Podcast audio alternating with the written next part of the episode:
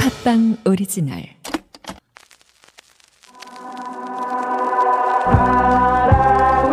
갖고 싶어 끝없이 사랑하고 싶어라 가슴은 눈빛 갖고 싶어 애틋하는 눈빛 눈빛이 지나는 하루하루 속에서 사랑을 하고 싶어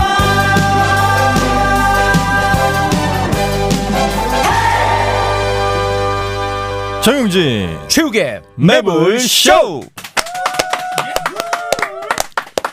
네 반갑습니다 정용진입니다. 네 안녕하십니까 최욱입니다 압도적 재미 매불쇼 진짜 생방으로 화요일 함께 하겠습니다 네 제가 그 비염약을 먹었더니 네. 아 지금 뭐 몽롱합니다 약에 취한 느낌이에요 아, 그 코는 괜찮아지고. 아 코는 아주 깔끔한데 아, 그래요? 예, 정신이 지금 완전 약에 취해 있어요 그래요? 어. 그래서 오늘 첫 곡은 현진영의 슬픈 마네킹 아, 준비해봤습니다. 최욱 씨.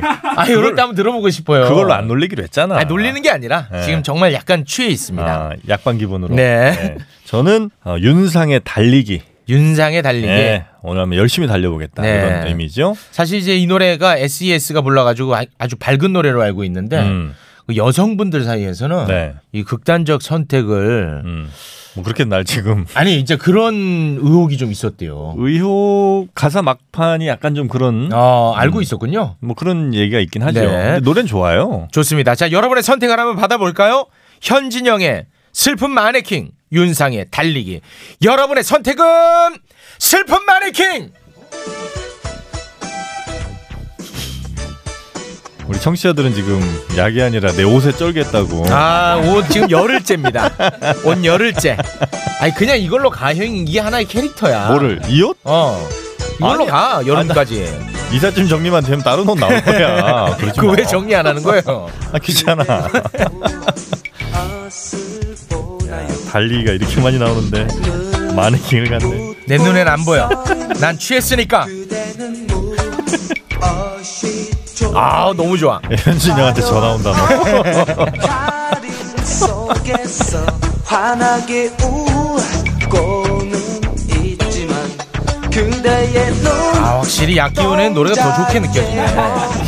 왠지 모를 슬픔 나는 봐 와 아, 미친다. 느낌 확원. 아니 답답해 사람들 시선 이젠 싫어 그래서 깜빡이 간다. 내 마음 웃음만 좋다. 남아 오늘 좋다. 자꾸 슬퍼지는 마네킹 음. 좋아. 옥죽 빨아보자. 이때는 하기 전 아닌가? 이때도 안 걸렸지 했을 거야. 얘 진짜 약반구 같아. 어 약기운에 확 올라오네. 아 노래 너무 좋은데. 오늘은 혹시 실수하더라도 아이, 인정하겠습니다. 그건 인정해줘야죠. 네, 용서합니다 오늘은. 약기운인데. 네, 여러분도 오늘은 좀 너그럽게 봐주세요. 아 약기운입니다. 아, 기분 너무 좋아. 비염약 엄청 팔리는 거 아니야? 내 말을 무슨 비 없는 사람 먹으면 안 됩니다, 여러분. 큰일 납니다. 처방 받아야 됩니다. 어, 야 오공신이가 내가 먹었냐 고 올렸어. 어떻게 알았어? 어 이거 맞아. 아 그래요? 어 나 너무 놀랐네. 저 슈퍼스타 최욱은 오늘부로 비혼자임을 선언합니다. 최수타님 연간 2만 쌍 이상 성원이 되고 있는 여보야 서비스를 알고 계십니까? 저 정기자 나 슈퍼스타요. 내가 결혼 정보 회사요 어떻게 찾아갑니까? 여보야는요 셀프 중매 서비스이기 때문에 직접 가실 필요가 없어요. 돈이 한두 푼 드는 일이 아니지 않소? 여보야는요 성혼을 위해 사용된 비용을 100% 환불해주고 결혼할 때 100만 원, 아이 낳으면 200만 원의 축하금까지 준답니다. 그래도 난 경력이 있는 분들이 더 좋던데. 초혼도 재혼도 인연을 만날 수가 있습니다. 지금 스마트폰에서 여보야를 다운받으세요. 여기 새로운 다이어트가 있습니다. 불필요한 지방과 군사를 줄이듯 불필요한 보험료 지출과 중복된 보장을 바로잡는 다이어트. 보험을 잘 몰라서 혹은 아는 분의 권유로 가입했던 보험들 이제는 올보넷과 함께 꼭 필요한 보험만 남겨두세요. 1대1 최적의 맞춤 설계를 통해 나에게 딱 맞는 보험만 올바른 보험 올보넷 올바른 보험 올보넷 1670-7639 1670-7639 올보넷으로 올보넷으로 보험은 다시 태어납니다. 옥수수면 어, 완전 찰져요 어, 옥옥옥옥 옥수수면 어, 농심 옥수수면 가벼운 한 끼 식사 농심 옥수수면 농심 옥수수면 자매품 농심 쌀국수 난 빵빵하면서도 촉촉한 게 좋아 난 부드러우면서 쫄깃한 거. 체육 정영진 씨, 두 사람을 음란멘트 현행범으로 체포합니다. 아니 전 타르데마 쑥떡쑥떡 식빵을 말한 건데요 저도 치토스 식빵 말한 거예요. 타르데마? 그게 뭡니까? 아니 서울 3대 빵집 타르데마 몰라요? 유기농 재료와 천연 효모만 사용해서 아주 쫄깃하고 촉촉한 빵을 파는 타르데마 네이버에서 타르데마 검색해서 편하게 택배로 주문하면 집 앞에 딱. 압도적 재미 매불쇼는요 셀프 결혼 중개 앱 여보야 보험 비교 올보넷 한 끼 식사 농심 옥수수면 서울 3대 빵집 타르데마와 함께합니다. 뉴스 만나러 출발합니다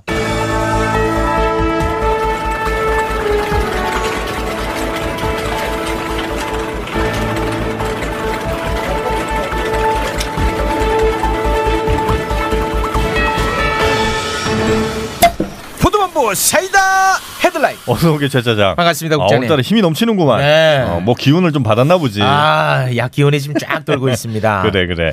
반드시 처방 받아야 됩니다. 네, 큰일 납니다. 자 오늘 누가 왔나? 오늘은 이성혁 기자와 있습니다. 어서 오게. 네 반갑습니다 이승혁입니다. 어, 이제는 혼자 오는구만. 어. 네. 다 떨어져 아, 나갔습니다. 네네. 남은 사람이 없어요. 어, 그 지금 연애는 잘하고 있고. 아, 아 지금 막 순항인 중입니다. 하, 오래가네 생각보다. 지금 한한 달 이번 주가 넘었지. 아 100일이에요. 아, 100일. 아, 네. 그런 거 다 챙기나? 아, 요 100일이 중요합니다. 아, 뭐, 뭐 준비했나? 아. 직까지는 준비가 그 된 게 없는데 어. 아, 요거 끝나고 이제 고민을 좀 해보겠습니다. 어. 100일, 아무튼 잘 지내길 바라겠고. 100일 파티로 전에 시도했던 여성분들과 다 같이 한번 만나보는 거 어때? 이 중에 제일은 너야. 내 거 중에 최고. 아 그런가요? 아, 괜찮네. 아 제가 귀가 얇긴 얇은가 봅니다. 아 솔깃하네요. 아 괜찮네. 이도경이랑 이렇게 쫙 그래. 해놓고 아, 이 중에 너가 최고다. 네네. 아, 여친한테도 데리고 나오라고 하고 어. 다 같이 팀으로 어. 아 모두가 같이 다 같이 네, 그래, 적당히 하시죠. 네, 네. 어. 약 취했다며. 기업약 안 드셨잖아요. 예. 난안 먹었지. 네, 먹고 오세요. 자 그럼 뉴스 한번 만나보겠습니다. 네. 자 첫 번째 키워드 한번 가볼까? 네, 첫 번째 키워드는 김정은 건강 이상설입니다. 음. 네, 오늘 이제 속보로 뜬 뉴스인데요. 미국 CNN에서 김정은 북한 국무위원장이 심혈관 수술 이후에 위중한 상태라고 보도를 했습니다. 아, 이거에 대해서 강민석 청와대 대변인은 현재까지는 이 북한 내부의 특이 동향도 식별되지 않고 있다. 통일부 관계자도 뭐 아직까지는 김 위원장의 건강 이상설과 관련해서는 특별히 할 말이 없다. 국정원에서도 뭐 계속해서 모니터링하고 있지만 뭐 대비 태세와 관련해서는 특이 사항 없다라고 밝히고 있습니다. 뭐 우리 쪽에서는 뭐 별일 없다 이렇게 얘기하고. 음. 왜 이런 얘기가 나왔는지는 네. 뭐 그 근거는 아직 안 나왔나? 근거가 이제 추측은 있죠. 추측. 네네. 어. 지난 이제 12일에 이 심혈관과 관련한 이제 수술을 받은 후에 어 15일에 그 수술 받은 건 이제 팩트고. 팩트고 어? 백두 혈통만이 참여하는 태양절 참배가 있습니다. 음, 김일성 생일. 네네. 음. 그 태양절 참배에 이게 빠져서는 안 되는 중요한 행사인데 여기에 이제 나오지 않으면서 음. 뭐 뇌졸중이다, 뭐 혹은 뭐 지금 의식이 없는 상태다 이런 추측이 나오고 있는 거죠. 2012년 집권 이후에 항상 참여를 하다가 이번에는 어. 안 나왔다고 하더라고요. 참여 네네. 안 할 수가 없는. 네. 음. 근데 아무튼 뭐 중국 쪽에서도 뭐 위독하지 않다 뭐 이런 목소리가 나오고 있는데 네. 진짜는 뭔지 아직도 모르는 거죠. 음, 나중에 이제 결과 나오면 이제 어디가 맞는지 알겠지. 네, 베스트 댓글에는 이따 이 글이 있더라고요. 지금 뭐 다 이야기가 다르니까 음. 아마도 문재인 대통령이 제일 잘할 것이다. 고정 간첩이니까 이런 글이 베스트 댓글이야. 그런 걸 뭘 소개하냐. 아 그래? 아무리 약 먹었대. 이건 뭐 약 기운으로 핑계 대기도. 아니, 아니 베스트 댓글이라. 아니 에이. 그냥 어디 저 구석에 박혀 있는 댓글을 소개한 게 아니라 네. 베스트 댓글. 이 정도다 이겁니다. 우리나라 어느 수준이. 커뮤니티예요 그게? 커뮤니티가 아니라 네이버 댓글. 네이버에 어, 어, 이건 팩트입니다. 놀랍습니다. 없는 네. 얘기는 약 기운이라도 안 합니다. 아무튼 이게 어떻게 될지는 좀 지켜봐야겠네요. 음. 어, 약 기운이라고 해도 좀 실망하시는 분들이 많네요. 아니 제가 댓글을 단 게 아니고 아 오늘 좀 네. 아, 네. 소개를 안 했으면 어땠을까? 아, 오늘 좀 싶네요. 병가를 냈어야 되는데 아, 김정은 건강이 중요한 게 아니라 내가 죽게 생겼네. 자, 두 번째. 다음 뉴스는 네, 다음 뉴스 코로나19로 가도록 하겠습니다. 오늘 이제 코로나19 확진 환자가 9명이에요. 아, 이틀 만에 다시 이제 한 자릿수로 내려갔는데 제가 이제 일주일 동안 확진자의 숫자를 합해봤더니 118명. 4월 이전에 하루에 100명 이상 이제 확진자가 발생한 거와 비교하면은 상당히 감소세는 맞아요. 자, 그러나 이제 정부에서는 5월 5일까지는 이 사회적 거리두기를 연장하겠다고 밝혔는데 그 이전처럼 뭐 고강도는 아니고요. 완화된 거리두기를 하겠다 이렇게 밝혔습니다. 5월 5일까지면 참 위험할 수는 있겠네. 4월 말에 막 연휴들이 황금 연휴. 예, 몰려 있더만. 네. 음. 근데 이번에 어찌됐든 고강도에서 완화 전략으로 바꾸는 거에 대해서 전문가들은 네. 조금 우려하고 있더라고요. 왜냐하면 이제 4.15 총선이 있었잖아요. 음. 그 이후 어떻게 될지 모르니까. 그렇죠. 2주를 좀 지켜보고 해도 늦지 않았을 텐데. 음. 그리고 실제로 주말에 보면은 네. 이미 사람들은 완화 전략을 쓰고 있어. 음. 네, 아, 맞아요. 차들이 엄청 쏟아져 나오고 네. 있어. 그러니까 사람들도 이제 그런 상황인데 굳이 이런 시그널을 줘가지고 네. 음. 맞아요. 긴장이 풀리는 거 이거는 좀 위험하지 않느냐 이제 그런 얘기들을 음. 하더라고요. 맞습니다. 뭐 아무래도- 네? 저도 이제 연애를 하다 보면은 이제 연애? 안 나갈 수는 없거든요. 아. 예, 그러다 보면 이제 사람들이 이미 좀 많이 나와 있는 게 눈에 그렇지. 보이니까 아, 뭐 이제 나가도 되나 보다 이렇게 어, 생각한다고. 너무 좀 안이한 건 아닌가라는 생각은 드는데 또 완화 정책을 쓴다고 하니까 조금 걱정은 됩니다. 자, 지난 주말 어디 갔었는지 한번 얘기해 보게. 왜? 아, 저희 동선을 아 일산 호수공원 네. 호수공원. 네, 호수공원입니다. 음, 네, 어수건 괜찮지. 버스고. 네네. 네. 자 그래서 아무튼 좀 우려가 된다는 거. 네. 어 사실 싱가포르가 이런 우려를 네. 우리에게 지금 보여주고 있지 거의 않습니까? 계약을 그러니까 맞아요. 했었지. 네. 네. 싱가포르가 이제 원래는 방역 모범 국가로 상당히 음. 좀 각광을 받았었는데 이제 어제만 해도 지금 신규 확진자가 1,400명이 늘어났습니다. 음. 그래서 동남아 최대 감염 국가가 됐는데 이 확진자의 60% 정도가 아, 이주 노동자 기숙사에서 또 나왔다고 하네요. 아. 사실 이제 그 동안에는 가장 모범적인 방역 국가로 네. 알려졌었는데 하, 너무 일찍 풀었어요. 여기도. 맞아요. 네, 우리도 경제를- 요거를 좀 반면교사 삼아야 되지 않을까 싶어요. 네. 아, 근데 네. 또 언제까지 또 이렇게 하기도 좀 아마 정부 입장에서도 쉽진 않을 것 아니, 같아. 앞으로 2주만 하면 되죠. 아, 근데 진짜 이주가 중요해요 네. 이번에. 아 이번에 진짜예요. 아, 정말 중요합니다. 확실히 2주야 아, 이번에. 이번에 진짜 내 마지막으로 마지막, 갈게요. 마지막 진짜. 이주야? 아. 음. 왜냐하면 총선이 있었고 부활절이 있었잖아. 그래? 그러니까 앞으로 2주만 조금 지금 이제 나도 확진자도 한 자리 수니까 네. 이주가 진짜 중요합니다. 네. 나도 이렇게 2주 2주 하다가 지금까지 짐을 못 풀고 있거든. 그래서 짐을 못 풀고 있어. 한 2주만 좀 버텨보지 네. 뭐 이러다가. 2주 동안만이라도 네. 우리가 좀 긴장의 끈을 음. 경계를 놓쳐서는 안 하자. 음. 될것 같습니다. 네. 자 그리고 네, 이제 경제적 상황이 지금 많이 안 좋은 상태인데요. 네, 이것 때문에 이제 각 당에서 이제 재난지원금 얘기가 많이 나오고 있습니다. 총선에서 압승을 차지한 민주당은 전 국민을 대상으로 한 긴급 재난지원금 지급을 또 강력하게 밀어붙이고 있는데 그게 이제 공약이었고 음. 네네. 그러니까 정부는 이제 소득 하위 70% 지급안을 아직도 고집을 하고 있고요. 야당에서는 이제 황교안 어, 낙선자죠. 황교안 낙선자가 50만 원을 전 국민에게 지급하겠다 이렇게 했는데 당 대표에서도 사퇴를 했고, 저 선거에서도 떨어졌고, 그래서 나몰라라 할 가능성이 굉장히 높아 보입니다. 근데 지금 미래통합당에서는 목소리가 또 바뀌고 있어요. 음. 예, 전 국민한테 줘야 된다. 뭐 70%에게 줘야 된다. 이게 뭐 정확하게 음. 네. 정리가 일치가 안 되고 있지 됐구만. 않은 것 같습니다. 음. 네, 네네. 어찌됐든 요거 이제 남은 게 한 40일 정도 남았는데 음. 요때 좀 합의를 해가지고 빨리 통과를 시켜야 될 것 같네요. 오케이, 네. 네. 자, 아, 괜한 댓글 소개해가지고 아니 이게 잘못된 댓글, 이거 비판 댓글 이거 안 됩니까? 양기원에 제가 좀 사리 분별이 안 되는데. 이제 비판 댓글도 네. 뭐 어느 정도 사람들이 뭐 그럴 수도 있다 싶으면 아니지 이거 베스트 댓글인데 너무 많이 했어 근데 그런 걸. 많이 했어 자, 그러면 다음으로 한번 아? 가보겠습니다. 네, 다음은 총선 그 이후 이야기 한번 나눠볼까요? 네. 총선 그 네, 이후 총선. 네, 네. 야, 이거 우리 청국장님이 예언한 그대로 음. 보수 유튜버들이 네. 행동으로 옮기고 있습니다. 뭐 어떤 거예요? 총선이 끝나자마자 네. 패하자마자 우리 청국장님 그런 말씀을 하셨습니다. 아마도 앞으로 음. 개표 부정, 음. 선거 부정 이야기 많이 할 것이다. 그대로 되고 있습니다. 그걸로 맞습니다. 장사를 또 한다고 했었지. 네. 보수 유튜버가 지금 이제 계속해서 사전 투표 조작 의혹을 제기하고 있고요. 어, 이 미래통합당 의원들도 약간 여기에 동조하는 분위기가 있어요. 일단 은 이제 숫자로 관련된 게 한 두 가지 의혹이 있는데 어, 서울과 경기, 인천 이 모두 더불어민주당에서는 63%의 득표율을 얻었고 미래통합당은 36%의 득표율을 얻었다. 서울, 경기, 인천이 모두 똑같이 이게 배분이 됐다. 이게 말이 되느냐 이런 의혹을 펼치고 있어요. 음. 근데 여기 이제 그 핵심을 간단하게 네, 얘기하면은 음. 사전 투표를 문제 삼고 있는 거 아니겠습니까? 사전 투표 해보신 분들은 아시겠습니다만 관내 음. 그러니까 내가 거주하는 지역에서 사전 투표를 하는 음. 경우 사- 관내 투표라고 하죠. 네네. 그리고 어, 내가 살지 않는 뭐 직장은 저 멀리서 달릴 수도 있잖아요. 음. 거기서도 할수 직장에서도 있으니까. 음. 이제 사전 투표하니까 관내 외에서 하는 네. 사전 투표가 있습니다.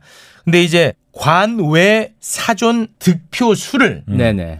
관내 사전 득표 수로 나눴더니 네네. 일정한 숫자가 나오더라는 겁니다. 음. 그러니까 이거를 근거로 이거는 뭔가 음. 조작을 한 거 아닌가 이런 의혹을 지금 제기하고 있는데 음. 네네. 이거는 어제 JTBC가 팩트 체크를 했는데 아, 저도 봤습니다. 네, 이거는 뭐 전혀 사실 무근이다 이런 네네. 얘기를 했습니다. 이게 이제 어떤 의미냐? 그 일정한 숫자가 나온다는 것은 관 내에서 투표를 하는 사람들의 투표 성향이나 음. 관 외에서 투표를 하는 성향이나 비슷할수록. 음. 다라는 의미인 거예요. 네네. 그냥 뭐별 대단한 얘기도 아닙니다. 비슷하면 이게. 이제 일회 수렴하지 않겠습니까? 그럼 이제 약분하면 이게 쳐내게 되기 때문에 이 사람이 받은 득표수랑 반대편에 있는 득표랑 비율이 비슷하다 이 말이거든요. 그래서 그 일정한 상수가 나올 수밖에 없다 이 얘기입니다. 그러니까 이제 우리 정박님이 또 네. 이런 상황이 아주 적절한 얘기를 하셨지. 음.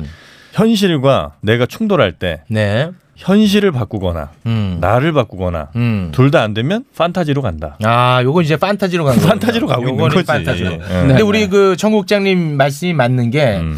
지금 실제로 가로세로 연구소 같은 경우에는 음. 진실 찾기 펀드라고 해가지고 6천만 원을 지금 모으고 있습니다.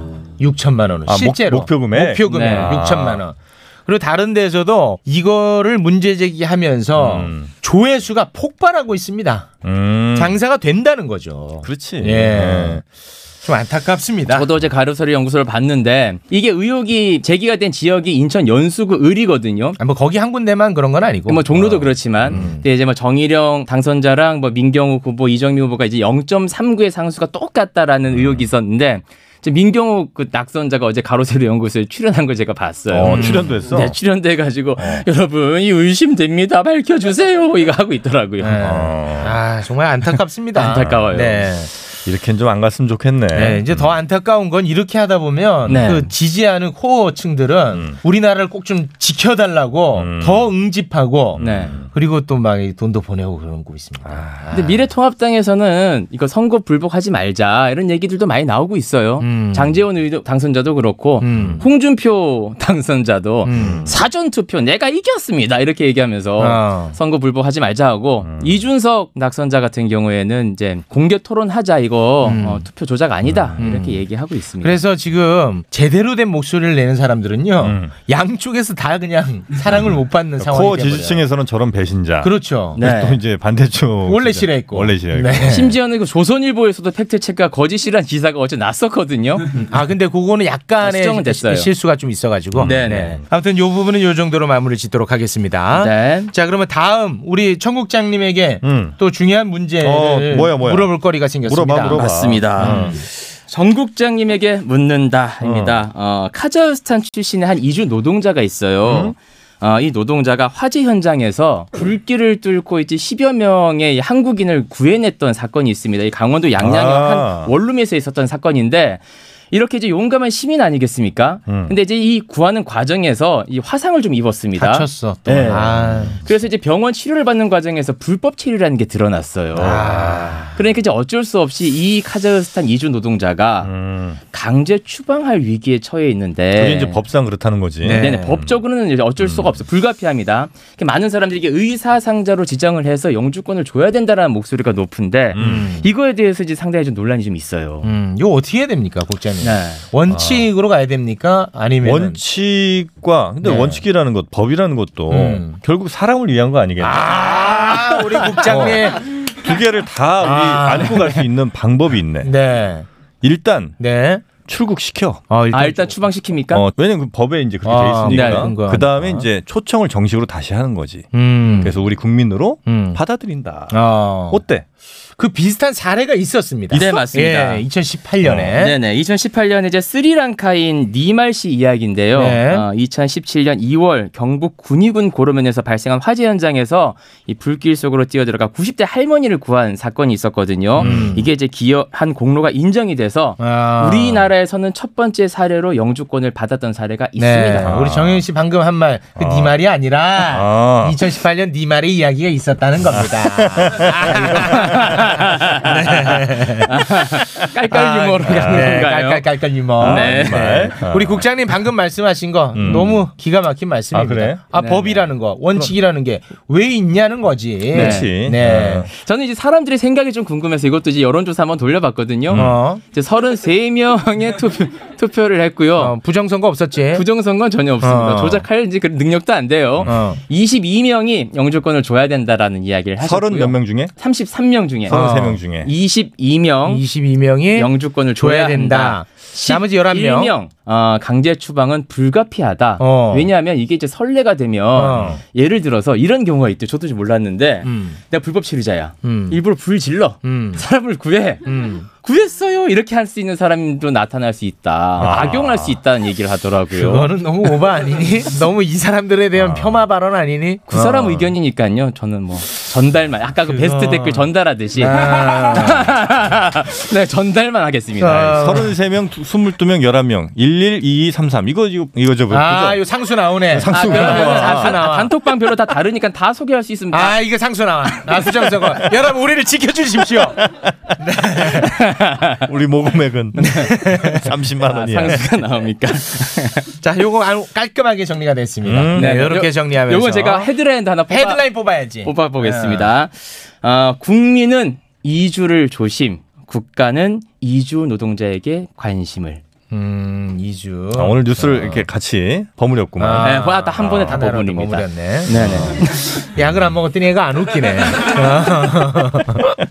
자, 오늘은 요 정도로 마무리를 짓고요. 네네. 아, 이성형 노잼이라고 난립니다. 자, 어떤 노래 들어볼까요? 네, 우리 저 당선되신 분들 어, 네. 초심 잃지 말라는 의미 그리고 또 이성혁이도 초심 잃지 말라는 의미에서 어, 티아라의 처음처럼 가겠습니다. 음. 티아라의 처음처럼. 네, 그분들이 아마 초심을 아마 못 했던 걸로 기억을 하면 좀 위험할까요? 발언을 조심해. 마무리를 지어. 아니면 꺼내질 말든가. 아, 괜히 꺼냈다는 아. 생각이 들어가지고 뭔가 오늘 내가 실수할 것 같다 그러면 네. 오프닝에 약 먹고 왔다고 얘기를 하든가. 그럼 다 용서되네. 아, 다 용서는 안 돼요. 아, 수면제를 괜히 먹어가지고 자, 오늘 라이브 팟빵과 유튜브를 통해서 나가고 있습니다. 아, 근데 확실히 우리 이성혁 기자가 티켓 파워는 약하구만. 아, 같은 날, 같은 화요일 기준 네, 같은 날. 기자만 딱 바뀐 거거든. 지금. 네. 상황은 네. 딱 만 명 차이 나네. 만명 차이. 유튜브에서만. 아 그래요? 야 아, 그렇진 않- 않은 너무 심해. 지금 몇인데요? 지금 이제 한 만 천 명 정도, 만 천 가까이 네, 되는데 만 삼천 되네요. 지난주 2만 2천 명 아, 이랬잖아. 2만 2천. 똑같은 화요일에. 분발하도록 하겠습니다. 아, 솔직히 말은 얘가 한 세 배 많이 했는데. 지난주에 전화한 기억밖에 없는데요, 제 기억으로는. 네, 그랬지. 아 아쉽네. 아 언젠가부터 우리 국장님이 좀 잔인해지셨어요. 내가? 네. 왜? 아, 바로 또 압력 가시네.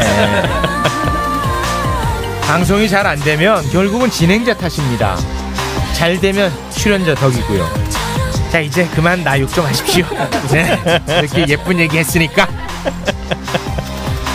사실인데 연애를 시작하고 이성혁 기자가 재미는 없어진 것 같아. 네. 내가 재미있게 어떻게든 막 죽기 살기로 하는 거는 연애 전에는 그렇게 했었던 아. 것 같은데. 그러니까 여성들한테 인기 끌고 싶어가지고. 네, 아니 저 이제는 성역이 생겼어요. 성혁 성 성역이 생겼어요. 어. 아 성혁 네. 어, 뭐야 어떤 게? 그 전에 이제 성역 없는 그렇지, 기자였지 그렇지. 않습니까? 뭐 발언하는 데 있어서 좀 아, 조심스럽구나. 네, 조심스럽게 되는 어. 혹시 잘못되면 여자친구한테도 피해가 갈까봐. 기회가 또 갈 수 있고. 아. 네. 그 불안한 마음이 결국 둘의 관계를 깨지게 하네. 그럼 막 나갑니까? 막 나가야지. 아, 성역 없이 갑니까? 성혁 없이 가야지. 그 조심조심하다가 다 망친다고. 그러다가 너 이 직장 잃으면 여자친구도 잃어. 여자친구가 이것 때문에 사귄다던데. 뭐. 아, 아이러니입니다. 그막 나가는 거를 용서 구하는 건 굉장히 쉬워요. 네. 어, 하지만 막 안 나가다가 노잼되는 거는 이거 아. 어떻게 복구가 안 돼. 복구 안 돼. 예. 약 먹어야 돼 그 상황에서는. 예. 지금까지 성역 없는 이성혁 기자였습니다. 대단히 고맙습니다. 고맙습니다. 네, 수고했습니다. 아우 사랑하는 우리 딸 아빠랑 각질놀이 할까? 시더 시더 아빠 발톱 너무 두껍고 색깔도 이상해 이 녀석 그럴까봐 내가 캐라셀 네일 준비했지. 갈라지고 두꺼워진 발톱 무좀이 싹 사라진다고. 근데 아빠 발톱 너무 푸석푸석해 그래 캐라셀 네일로 발톱 영양까지 관리할게. 미국 판매량 1위 600명 임상 실험을 거친 전 세계 48개국 손발톱 케어 압도적 지배자 캐라셀 네일 2주 후 달라진 손발톱을 경험할 수 있습니다. 네이버에서 캐라셀 네일을 검색하세요. 긁지 말고 뿌리세요 글루타셀 아직도 무작정 긁고 계신가요? 지금도 밤마다 긁어대는 아이 때문에 고민이신가요? 미친 듯이 가려울 때는 긁지 말고 글루타셀을 뿌려보세요. 약국이나 검색창에서 리얼한 후기를 확인해 보시고 많은 사용자들이 인정한 특허받은 글루타셀 스프레이로 긁지 않는 편안한 밤을 보내세요. 긁지 말고 뿌리세요 글루타셀 오늘도 걱정, 내일도 걱정이십니까? 여러분의 사업에 날개를 달아드립니다 PNB 마케팅 효과도 없고 가성비 떨어지는 기존의 광고 대신 팟캐스트, 유튜브, 페이스북, 인스타그램 전문으로 가성비 갑인 광고를 효과적으로 보여드립니다. 600만 자영업 시대 남들과 다른 마케팅으로 성공의 스토리를 만듭니다 PNB 마케팅 온라인 마케팅 20년의 비밀 네이버에서 PNB 마케팅을 검색하세요. 팟빵 광고는 역시 PNB 오가 나 이번에 와이퍼 바꿨어. 이제 안 바꾸려고. 뭐? 와이프를 바꿨다고? 어, 이번 와이퍼는 유리를 완전히 깨끗하게 닦아주고 발수 코팅까지 해준다고. 헐 젠더 감수성 어쩔? 유리 닦는 것 때문에 와이프를 새로 들여? 정신 차려 아니 와이프가 아니고 와이퍼. 킴블레이드 와이퍼는 고무가 아니라 실리콘 재질이라 몇 년 지나도 처음의 성능이 그대로 유지된다고. 오 킴블레이드 와이퍼 검색해보니까 와디즈 펀딩도 진행하네 이거 당장 해야겠구만 완전 새로운 타입의 와이퍼 블레이드. 검색창에 킴블레이드를 검색하세요. 압도적 재미 매불쇼는요. 손 발톱 건강 캐라셀 네일 가려움 완화제 글루타셀 광고 대행 PNB 마케팅 사각 와이퍼 킴블레이드와 함께합니다. 뇌채우로 출발합니다.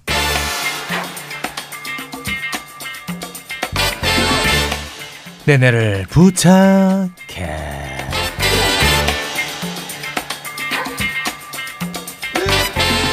네, 참으로 해박한 지식. 정박님입니다. 어서 오십시오. 반갑습니다. 네, 반갑습니다. 자, 그리고 오늘 뭐 아동복을 입고 왔어. 어, 김민재 아동복 입고 왔습니다. 침 흘린 거예요 옷에? 아니 왜 이래? 아, 아, 지금 아기를 뱃속에 담고 있는데 본인이 아기가 돼서 왔어. 오늘 깔맞춤 한 거 일부러 어. 유튜브 나오잖아요. 네, 오윤혜 교수님 어서 오십시오. 네, 여러분 오윤혜입니다. 네, 반갑습니다. 오윤혜 교수님 건강은 괜찮으시고요. 그만 물어봐. 너무 건강해. 아유, 너무 네. 우리 잘하셨어요. 남편보다 더 자주 나의 건강을 체크하는 것 아니, 같아요. 요즘은 이제 그 임신부들 건강 걱정해야 될 때니까. 아, 네. 그럼 좀 진심으로 해주세요. 네, 네. 네, 반갑습니다. 자, 오늘은 어떤 이야기 준비해 오셨습니까, 정박님? 네, 모레가 책의 날이거든요. 책의 날. 네. 그래서요. 그래서 이제 베스트셀러를 통해 가지고 한 네. 시대의 어떤 풍속도를 우리가 네, 알 수가 있잖아요. 네, 오늘 이거 재밌을 것 네. 같아. 그래서 저는 이제 기본적으로 책은 네. 안 가능한 읽기로 멀리 하죠. 네. 예, 아주 마음을 굳힌 사람 아니겠습니까?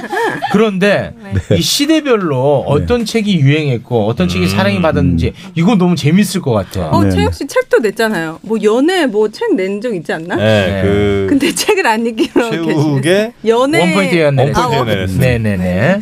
그 그거 덕에 실제로 결혼한 분들 많습니다. 네, 사례가 많아요, 실제로. 네. 뭐야 눈 하나 깜짝 안 하고 저렇게. 아 팩트야 그거는. 네. 어. 아 그래요? 그럼 본인은 결혼을 못 하고 있잖아요. 아이, 저자는. 나는 이제 안 하기로 마음 먹었고. 아 그렇습니까? 네. 알겠습니다. 자, 그러면 베스트셀러로 현대사를 한번 좀 읽어본다 이거 아니겠습니까? 네. 와, 이거 재밌을 것 같아.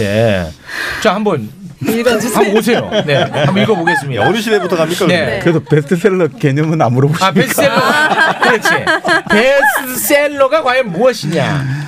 그러니까 사실 이제 베스트셀러 하는 거는 19세기 말에 미국에서 처음 나온 단어거든요. 그러니까 미국이 이제 당시에 산업화되고 대중사회가 유럽보다 빨리 도래하면서 책이 10만 부 이상 팔리기 시작한 거예요. 아. 5만 부, 10만 부 이상 팔리면서 여기서부터 베스트셀러 개념이 나와가지고 이제 그것이 세계로 확산된 거죠. 베스트셀러는 다른 상품에는 안 쓰고 원래 책에만 쓰던 거예요? 보통은 제가 알기로는 베스트셀러는 그렇죠. 책으로 알고 있습니다. 그런데 이제 그런 것들이 발전해가지고 요즘 이제 널리 쓰이기도 그렇죠. 하고. 요즘은 또 뭐 지속적으로 많이 팔리는 책 같은 거는 스테디셀러라고 스테디셀러. 네. 하고 또 100만 부 이상 팔리는 책은 밀리언셀러 음. 이런 식으로 이제 많이 확장되고 있죠. 음. 네. 자, 베스트셀러 이제 개념 정리가 됐고요. 네. 네.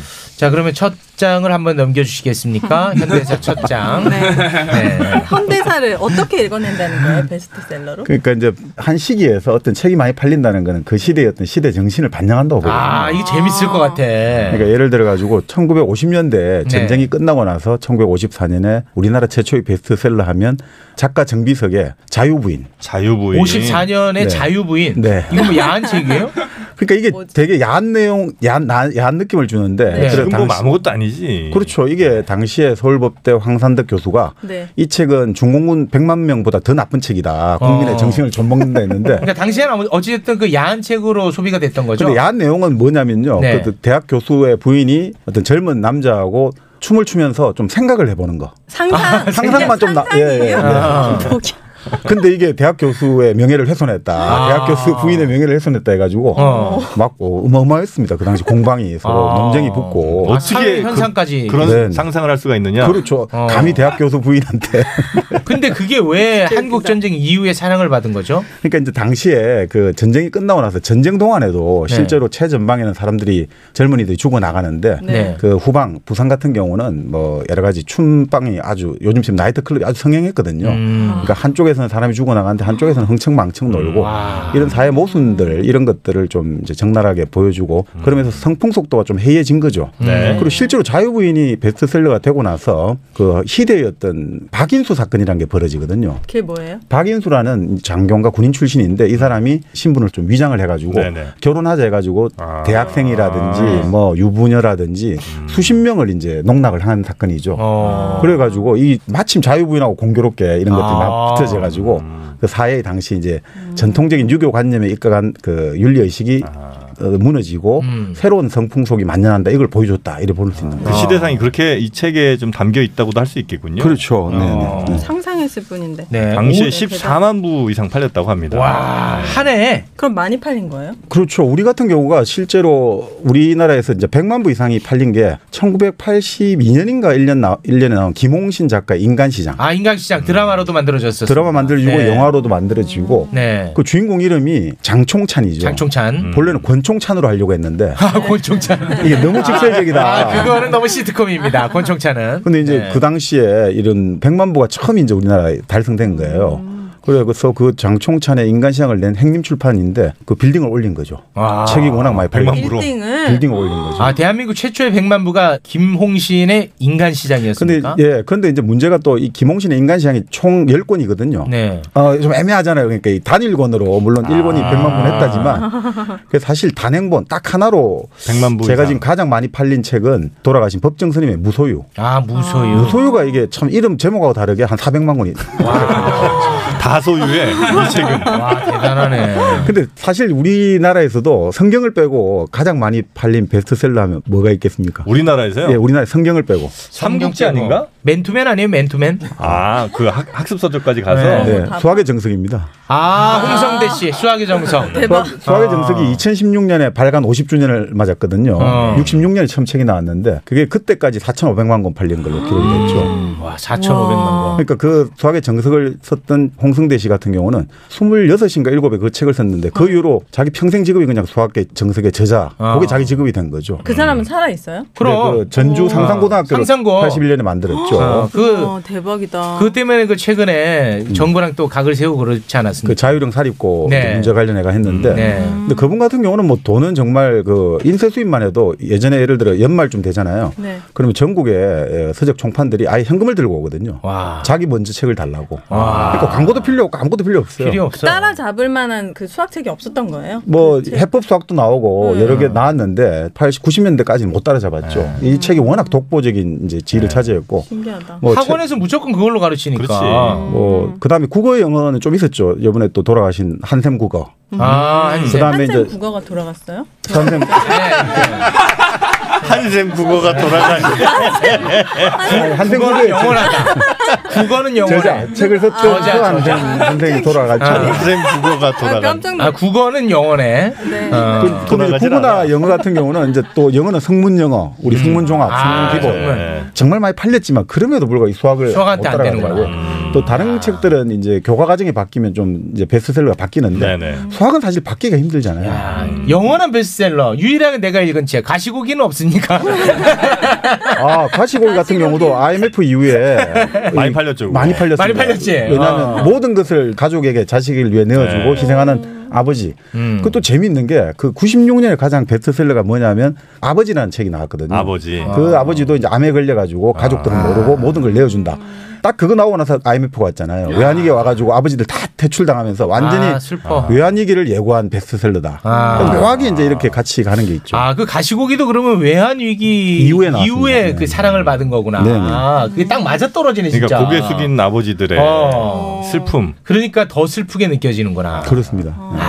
시대가 어떻게 보면 그러니까 책의 힘도 있겠지만 시대가 그 책을 픽했다 이렇게도 볼 수 있겠군요. 아, 근데 좀 먼저 선치하는 측면이 강하더라고요. 진짜? 또 어떤 경우는 그러니까 어. 지금 아버지도 그렇고 신기하다 그건. 또 난장이가 소아올린 작은 공 같은 네. 경우는 네. 1978년인가 6년에 구책 같은 경우도 이제 산업화 시대에 음. 여러 이제 소외된 사람들 네. 철거 현장에서 집이 뜯겨가는 사람들 이 음. 철거민의 애환을 그렸단 말이죠. 아. 그런 책 같은 경우도 이제 시대에 맞물려 가지고 70년대 고도 성장기. 맞습니다. 그게 딱 맞물렸구나. 야. 그 책 같은 경우는 지금 팔린 것도 한 138만 부 정도 되는데 음. 제일 중요한 거는 인세라 세라가 죠 한세 해가지고 계속 찍어내는 그 아, 네. 일세, 이세, 삼세 예, 때. 그게 스테디셀러의 기준이 예, 되는데 그렇죠. 지금까지 300세를 찍 넘어 찍었어요. 와. 그러니까 이거 매년 팔리는 거예요. 난쟁이 그러니까 난, 그 책이요? 난장이가 서울린 장군. 아. 아. 원포인트 연애했으면 몇 쇠야? 그거는 지금 반쇠 아니야 반쇠? 그렇죠. 아니 재고 지금 정리 안 되고 있어요. 왜 그래? 형 요새 못 됐다. 네. 아, 이 형 요새 못 됐어. 아니 약 먹었다 그래서 난 정신 없을 줄 알았더니 아, 다 아, 안해 알겠네. 그럼 70년대는 이제 그런 책이 또 유행을 했었고. 어, 그 70년대는 네. 이제 또 호스티스 문학이라 해가지고 그 호스티스? 이제 유흥가에서 이제 웃음을 파는 여인들의 삶을 그린 영자의 전성 시대라든지 네. 아, 그게 책으로도 많이 나왔어요? 본래 책입니다. 원작이 아, 영화가 조선작이라는 아니고. 작가의 영자의 전성시대고 아. 그걸 영화로 만들어 가지고 연복순 씨와 이제 송재호 씨가 주연을 한 거죠. 네. 송재호 씨.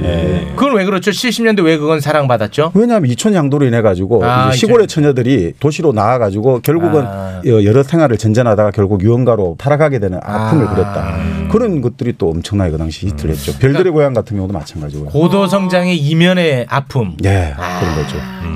신기하네요. 아, 60년대는 뭐 책 안 읽었습니까? 60년대는 뭐 60년대 네. 그러니까 60년대는 어떻게 근데 이제 규정할 수 있어요? 베스트셀러라는 게 네. 시대를 어떻게 규정합니까? 60년대는. 60년대 같은 경우는 이제 네. 4.19가 되고 나서 본격적으로 한글 세대가 네. 출현하게 된 거죠. 한글 세대. 네, 그러니까 뭐냐면 한글로 이제 지금까지는 45년 이전까지는 일본어로 교육을 받은 세대가 아. 많았는데 본격적으로 한글로 교육받고 한글로 이제 사유를 시작한 아. 세대가 나왔다는 거죠. 그 돌아가신 문학평론가 김영 선생은 한글 세대 출인이라고 했는데 근데 60년대 같은 경우는 이제 가장 유명한 작가 하면 결국 김승옥의 아, 무진기행을 들 수가 있죠. 무진기행. 이라 해가지고 이것도 결국 그 시대의 산업 사회에서 이제 네. 그 낭만, 감정을 찾아갈 것이냐 아니야. 내가 이제 부잣집 딸과 결혼을 해가지고 이제 세속적 출세를 찾아가느냐. 음. 이때의 어떤 고민을 결국 그 소설로 아주 명장하게 그려냈거든요. 네. 무진기행 그리고 재밌- 영화로도 나오고 아, 재밌어요 아주 무신기에. 좋았어요. 네. 와, 이 형 멋있어 보이네요. 읽었다니까.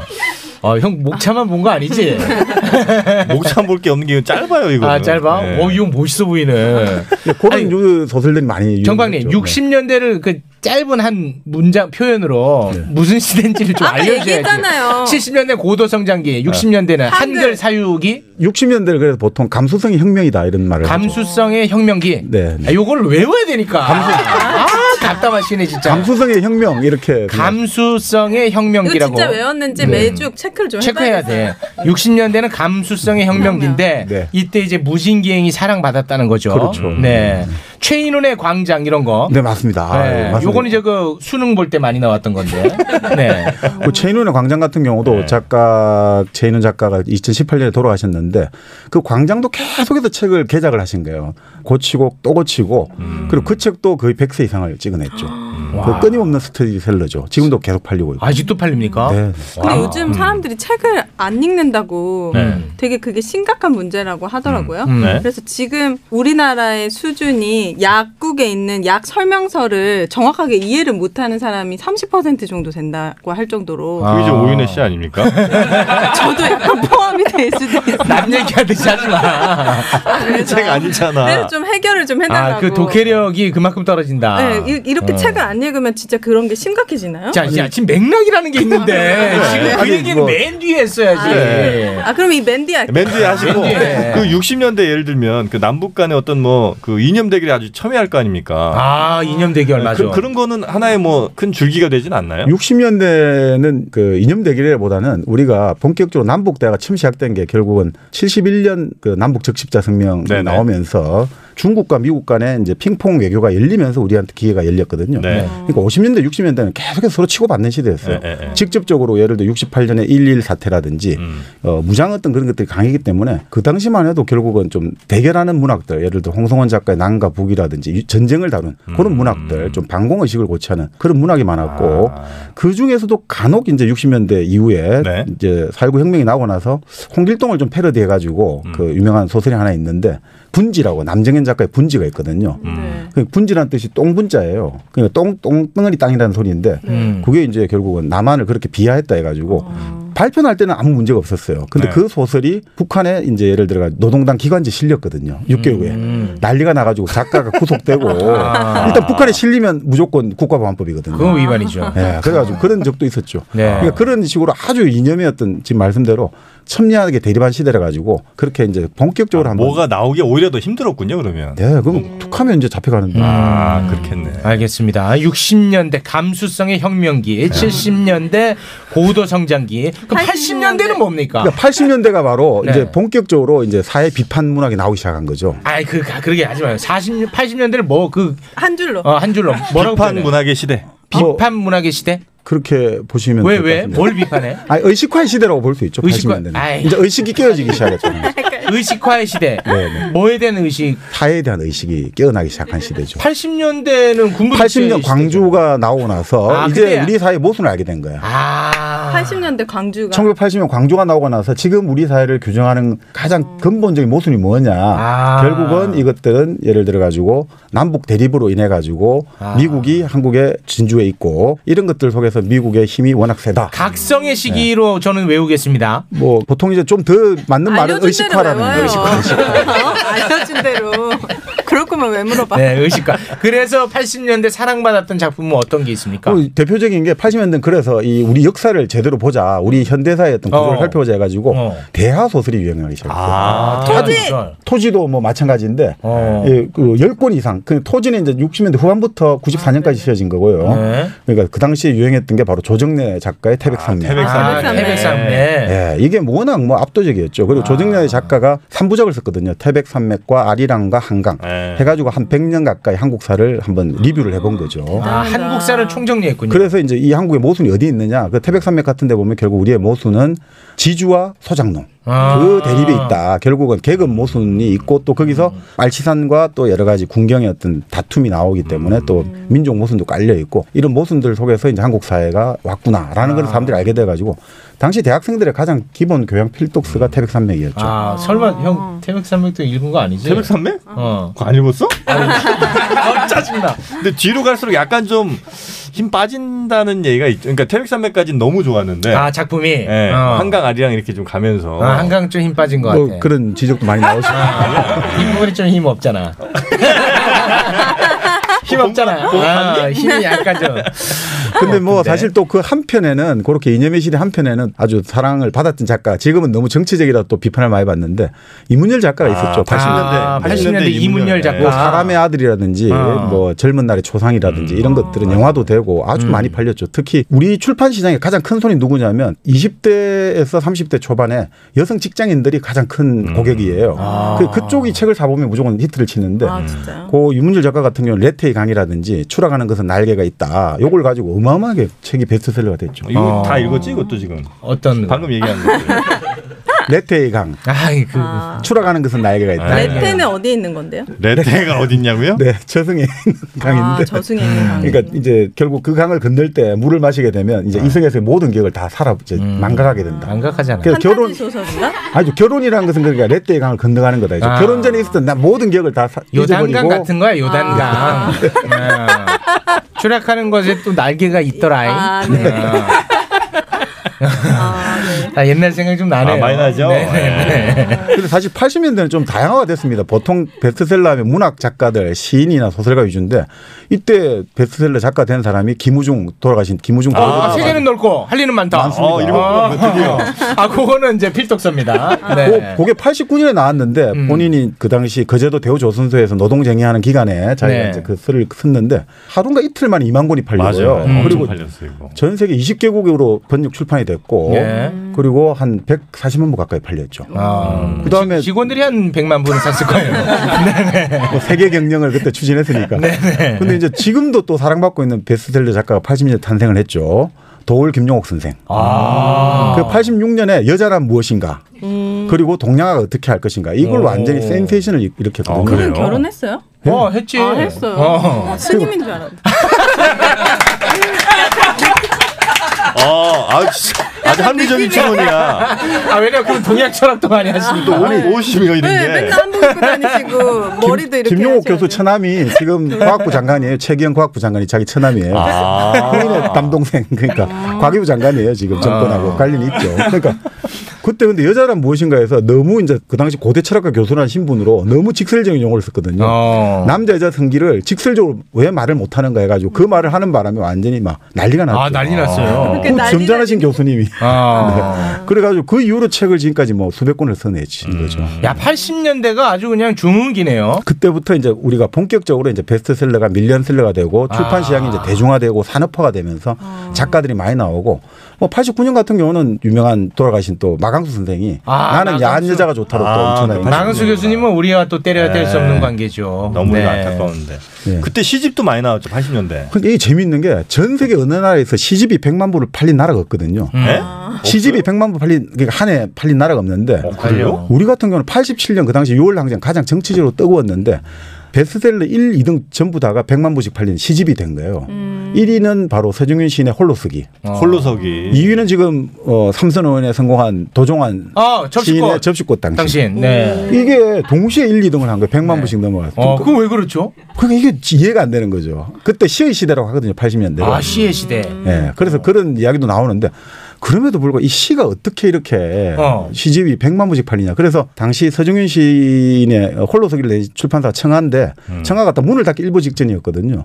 그래서 항상 문이 닫혀 있었는데 음. 시인이 마침 왔다가 문이 닫혀가 가려고 했는데 마침 만난 거예요. 출판사. 그 사장이 와서 문을 열려고 하다가 누구냐 시를 내려고 갖고 왔다.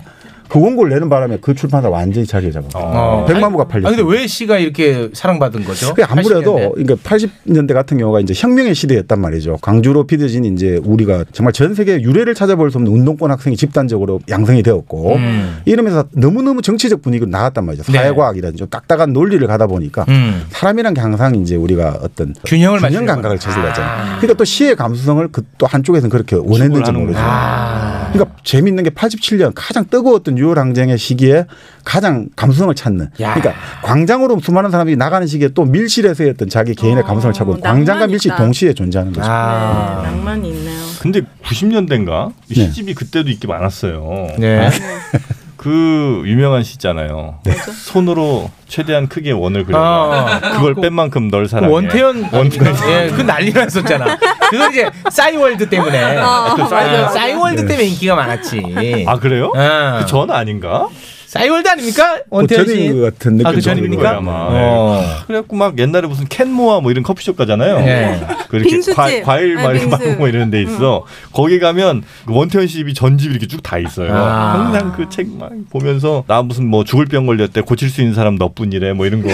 아, 나 정말 미쳐버린다고 하죠. 아, 그때 이후로 이런 것들이 너무 음. 홍수였어, 홍수. 너무 홍수였어. 아. 그러니까 이 90년대 초에 소련이 몰락하고 사회주의 세계가 이제 해체되면서 그 혁명이 완전히 이제 좌절됐다 생각하니까 사람들이 개인적인 가치들, 음. 그러니까 시라든지 주변 사람들에 대한 사랑이라든지 어. 그리고 뭐 그 당시 오쇼 라제니 씨의 배꼽, 우아들 있잖아요. 짤막한 아. 우아. 이런 게 그때 유행을 했어요. 이게 뭔가 이제 큰 어떤 그대 담론이 사라지고 이제 내 주변의 사람들과 서로 사랑을 채브람 갖고 나오고. 시리즈. 맞습니다. 허무주의.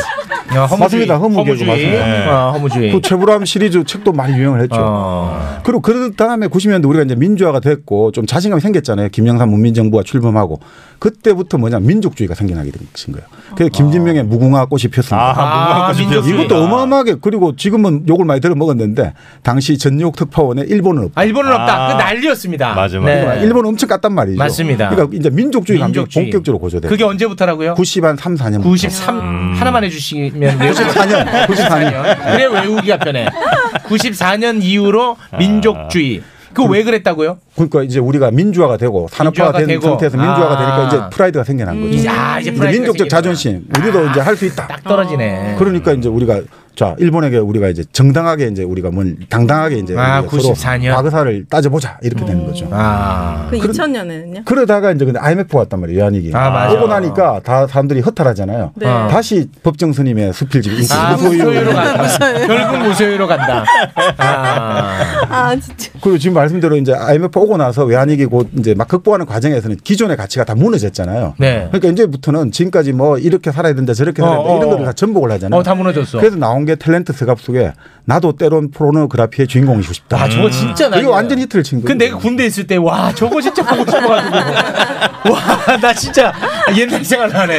근데 그러니까 불경기가 심할 때 불륜 소설이 유행을 해요. 불륜 아. 영화가 경기가 안 좋을 때 항상 불륜이 그래요? 트렌드가 되거든요. 음. 그러니까 내가 지금 외적으로 자신감을 상실하니까 아. 이게 뭔가 주변 사람과의 어떤 인간관계를 통해서 그걸 회복받고 싶은가 봐요. 아. 그래서 이 불륜이 그 당시 또 유행을 했죠. 불륜이 유행을 했습니다. 지금은 이제 뭐예요 지금? 2020 년. 그 지난해 같은 경우가 이 가장 많이 팔린 책이 김영하 작가의 여행의 이유. 아, 여행의 이유. 2019년 어, 작년 제일 많이 팔린 네, 책이 소설이 뭐예요? 그게 수필 에세이로 저도 그 내용은 안 읽어봐서 잘 모르겠는데 네. 아, 네네네. 지금은 트렌드라는 게 이제 마- 많이 외국을 다니고 음. 그 여행을 가면서 이제 단순하게 즐기고 먹고 이런 게 아니라 좀 생각하는 여행 이런 것들에 맞추어지는 것 음. 아. 그래 같아요. 한때 여행을 이제 이제 어. 생각하자. 다들 너무 힘들고 그 실업률도 높고 음. 뭐 그럴 때 이제 자기 개발서가 한때 또 유행. 아, 그렇죠, 맞아, 그렇죠. 맞아. 네, 맞죠. 요거 시대 요거 한번 짚었어야 되는데. 네, 네. 2000 그러니까 11년 12년 그 당시 네. 청년 이제 실업이 갈수록 극심해지고 그렇죠. 이 헤매고 갈지를 못 자니까 그때 네. 유행했던 게 김난도 교수의 아프니까 아, 프리카 청춘이다. 아이 너나 아파라. 아이고. 네.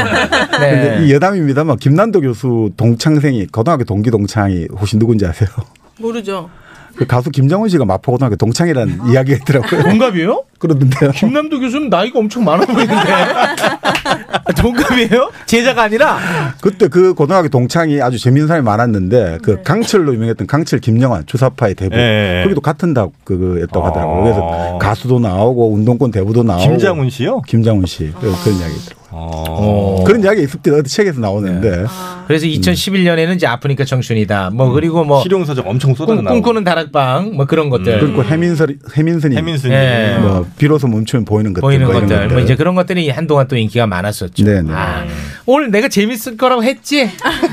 오늘 진짜 재밌네. 아 근데 시간이 좀 아쉽다. 네. 천천히 다뤘으면 더 좋았을 뻔했는데 네. 시간이 좀 아쉽네요. 음. 네. 내일 모레가 책의 날. 네네. 책 한 권만 좀 네, 추천해 주세요. 우리 네. 아니 그 어려운 거 말고 쉽게 술술술술 읽히는 걸로. 아 쉽게요. 예. 그럼 뭐 쉽게 읽히는 책은 원태현 씨거나 아니 어린 왕자가 좋죠 뭐. 어린 왕자가 사실 예. 몇 년도 작품이죠? 어, 80년대 초반인가 30년대 후반에 나왔던 아, 그렇게 앙택치페리지. 오래됐어요? 음. 근데 지금까지 단행본으로는 제가 알기로 가장 세계에서 많이 팔린 책이 성경 빼고는 어린 왕자거든요. 아, 2억 부 이상 팔렸거든요. 일단 여러분 읽지 말고 계십시오. 제가 그럼 오디오북으로 아. 그거를 네, 선보이도록 하겠습니다.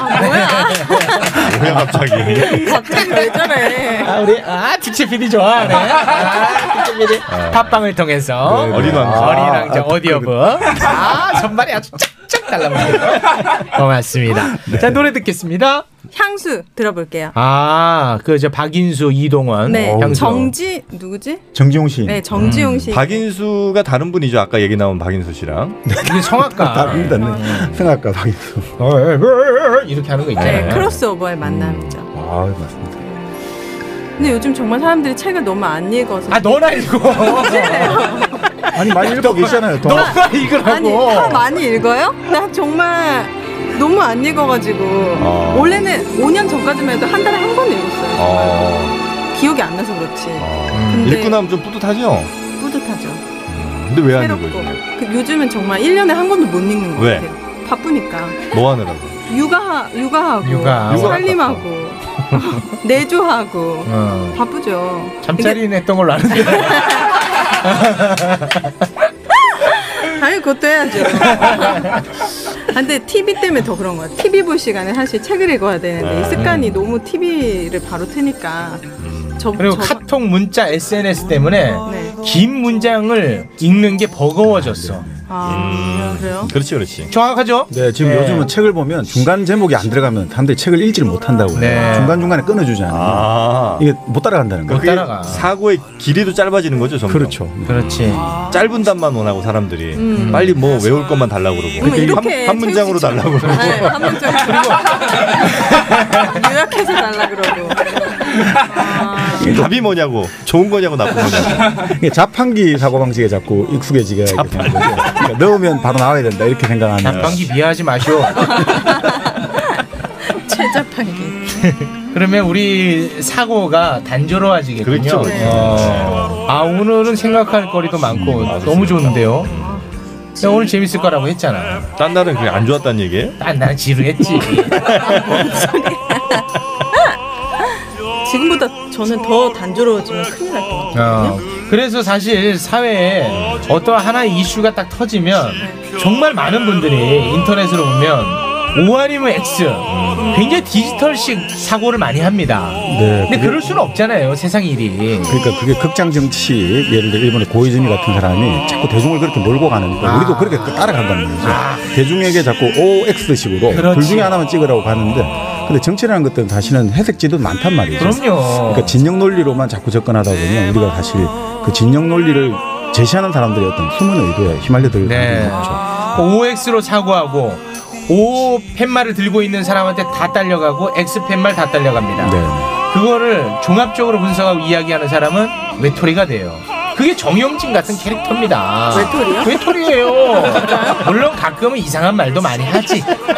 아니 체육 씨가 더 외로워 보이는. 아닙니다. 아니요? 야, 저는 매우 인기 영화주입니다. 팻말 들고 네. 있잖아요.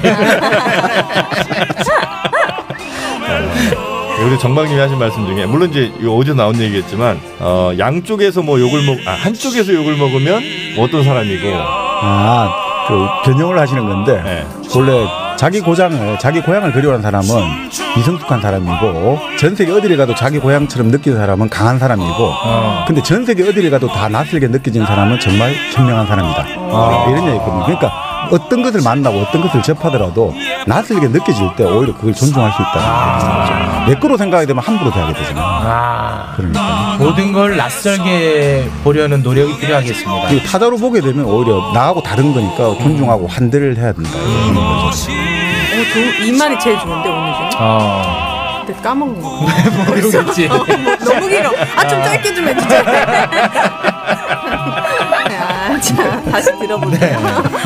아 오늘 매우 좋은 시간 만들어 주셔서 대단히 고맙습니다. 정박님 그리고 오윤혜님